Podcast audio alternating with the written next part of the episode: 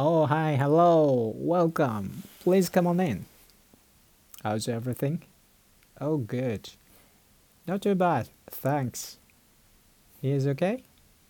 Please have a seat. Do you want a tea with milk? All right.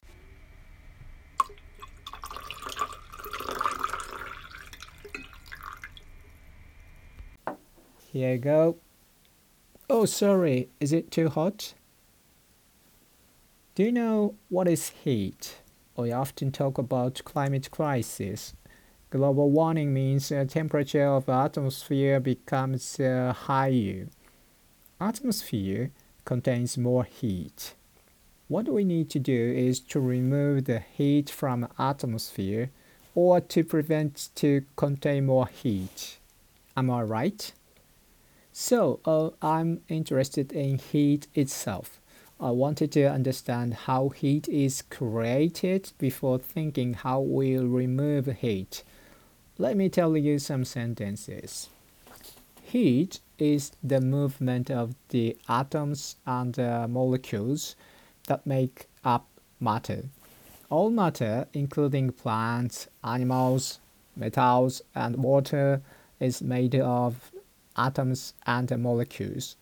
For example, uh, metals are made of atoms, or, while water is uh, made of uh, water molecules, which are made up of uh, one oxygen atoms and two hydrogen atoms.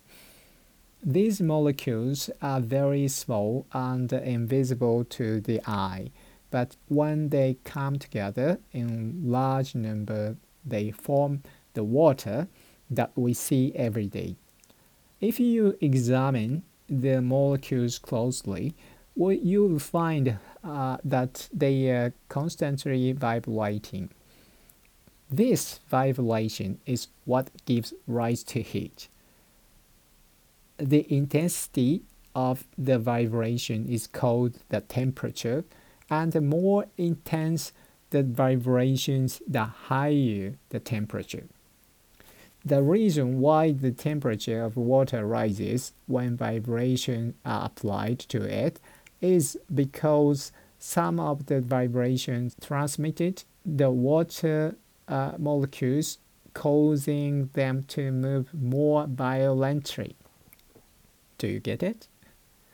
Anyway, vibration of air atoms and molecules are reason of high temperature. So we need to have more calm air atoms and the molecules to lower air temperature. This is what we need to do, I suppose. Even I don't know how to do it. Somebody wise person, wiser than me, have already studied and experimented. Of course, to reduce carbon dioxide and our actions for that are important. On the other hand, such vibration has direct impact of air temperature, and I think it's more efficient way. And uh, during uh, searching the temperature and the heat thing, I got an idea. Can we use such heat for something useful? Air heat sea heat, land heat, those can be utilized. Of course, land heat has been used for geothermal power generation. I checked also geothermal power generation and found Iceland is advanced country.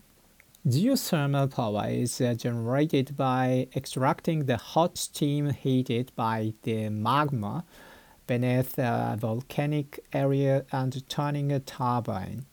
In Iceland, geothermal power is not only used to generate electricity but is also used for other purposes.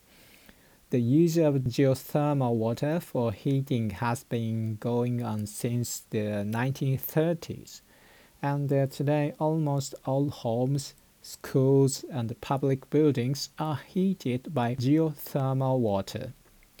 In addition to heating, geothermal energy is also used in a wide range of other social applications, including agricultural greenhouses, fish farms, snow removal, and swimming pools. Over 60% of the country's geothermal energy is used for purposes other than power generation.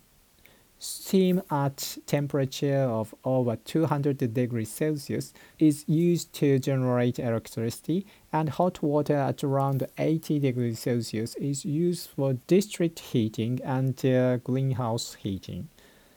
Every country that have volcanoes might have the same possibility to utilize the geothermal like Iceland. Iceland is known for many data centers major companies want to have data center because of cheap electricity cost. It's one of the ideal way to utilize heat to save energy and live more comfortable. What do you think of my observation about heat? Isn't it interesting?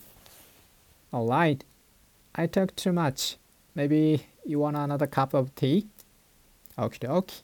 Super duper.